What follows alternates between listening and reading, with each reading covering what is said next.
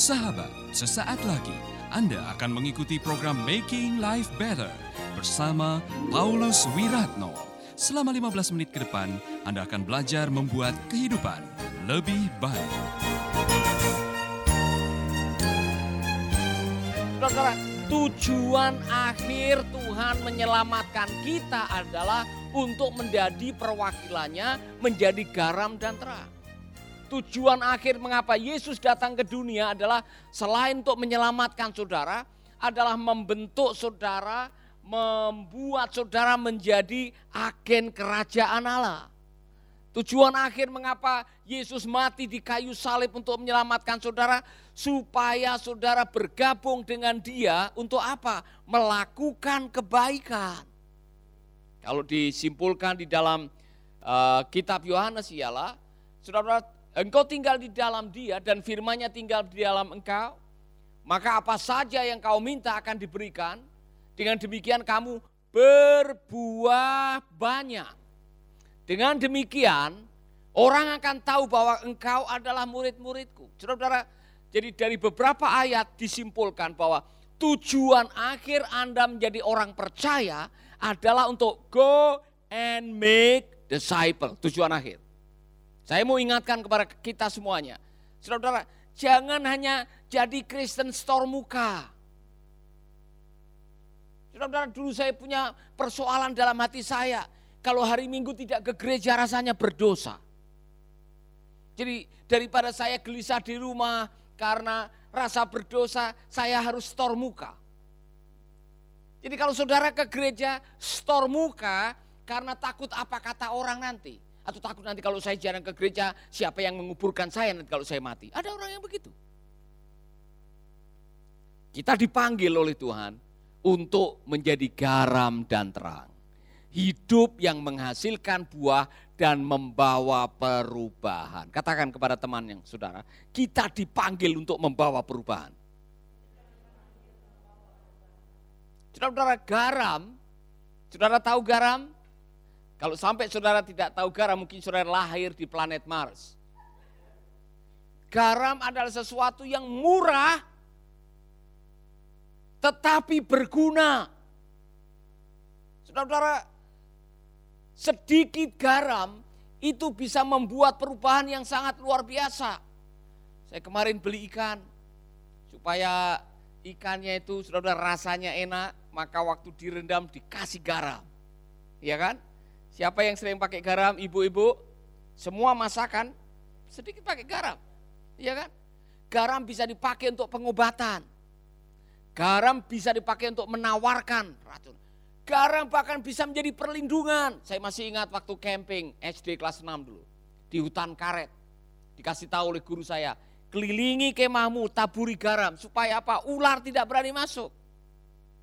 Itulah sebabnya garam punya kekuatan yang luar biasa. Amin. Rendam kakimu dengan garam. Betul tidak Pak? Bahkan sekarang ada garam yang mahal harganya saudara-saudara karena punya khasiat yang luar biasa. Garam kelihatannya sepele murah tetapi garam punya manfaat yang luar biasa. Untuk menjadi orang yang bermanfaat tidak harus menjadi orang kaya.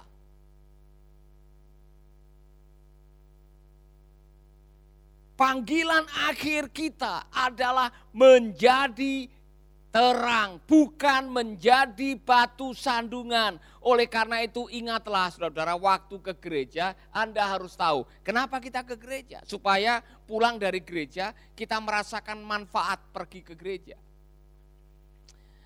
Ada orang-orang yang kalau pergi ke gereja saudara-saudara dari rumah sudah atur pakaiannya.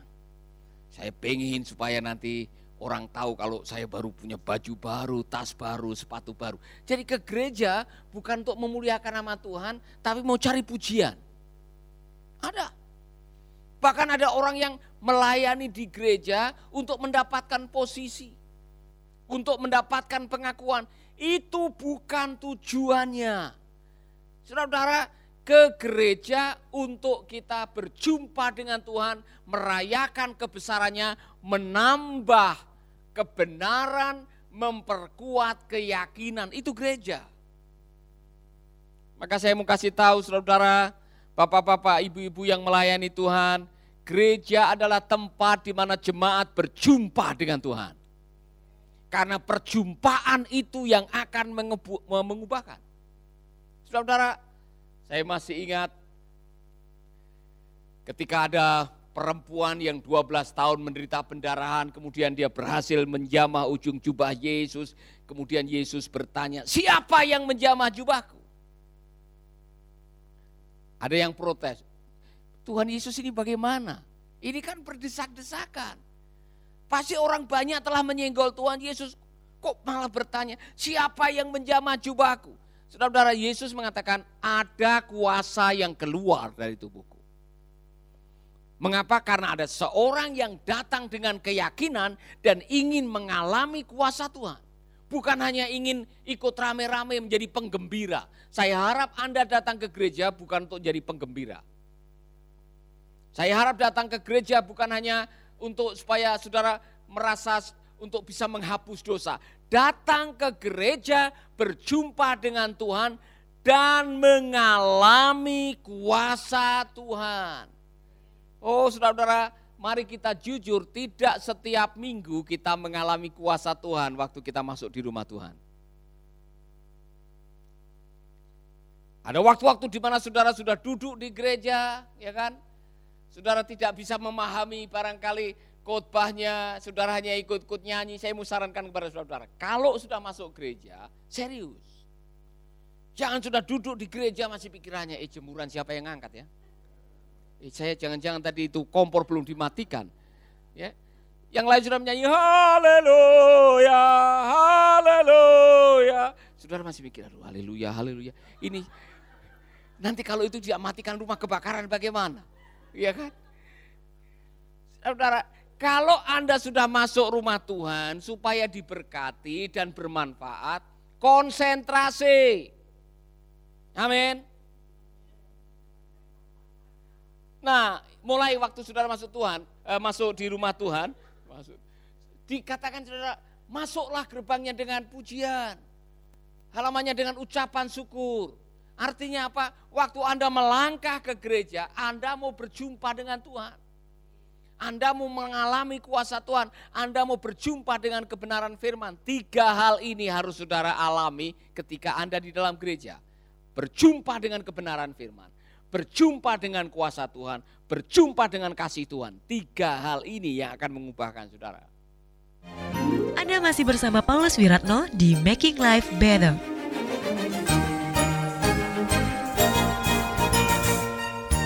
Maka bapak-bapak pendeta, para pengkhotbah, ajarkan kebenaran firman, khotbahkan kebenaran firman.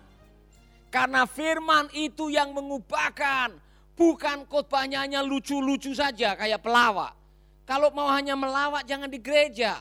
Ada di stand up comedy itu.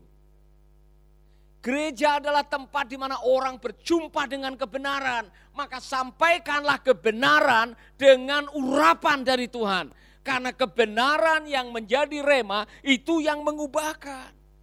Jadi kalau ada orang datang ke gereja dengan wadah kuyu, muka sayu, ya saudara, Kemudian di gereja menyanyi meskipun saya susah. Kemudian pulang dari gereja wajahnya masih sama. Kemungkinan dia tidak berjumpa dengan kebenaran. Kemungkinan tidak berjumpa dengan kuasa Tuhan. Kalau bisa saudara-saudara yang wajahnya galau, pikirannya kacau, setelah masuk gereja, mendengarkan firman Tuhan keluar ada senyum haleluya. Tuhan baik yang menuju ke gereja dengan menetes, meneteskan air mata kalau bisa keluar dengan ketawa senyum bahagia harusnya begitu. Amin. Haleluya. Saya tidak habis pikir ada orang-orang yang ke gereja untuk persiapan ke gereja aja satu jam setengah. Mandi setengah jam make up satu jam. Ya, sudah sampai di gereja duduk firman Tuhan, hei masih begini-begini. Ibu-ibu ini di gereja. Berjumpa dengan Tuhan, Tuhan melihat engkau yang paling cantik, yang paling ganteng. Tidak usah lagi dengar firman Tuhan ini. Kalau saya pernah khotbah di sebuah gereja, seorang ibu duduk di depan, sementara dengan firman Tuhan dia keluarkan tasnya, kemudian dia keluarkan lipstiknya. Kemudian ada cermin kuda.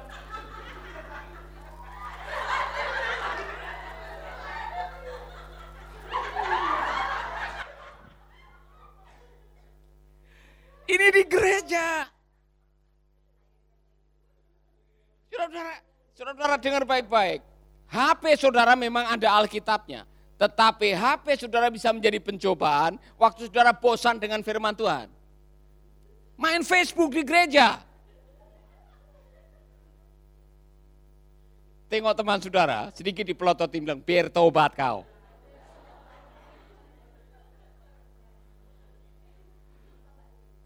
Amin. Jadi untuk para pemimpin pujian, para penyembah, para pemain musik, firman Tuhan, gereja harusnya menjadi wadah di mana orang mengalami pewahyuan melalui pujian, melalui kesaksian, melalui firman, sehingga pulang mengatakan, wow, saya tidak akan pernah melupakan kebenaran hari ini. Saudara pulang dengan sukacita. Makanya saudara gereja harusnya menjadi tempat di mana kita sekolah karakter. Maka harus berjumpa dengan kebenaran, berjumpa dengan kasih Tuhan, berjumpa dengan kuasa Tuhan. Yang melayani Tuhan, berdoa tiap minggu, berdoa tiap Sabtu, berdoa tiap Jumat, supaya hari Minggu ada kuasa yang mengalir. Bukan hanya sebagai rutinitas. Saya setiap kali nonton filmnya Mr. Bean datang ke gereja, saya malu saudara.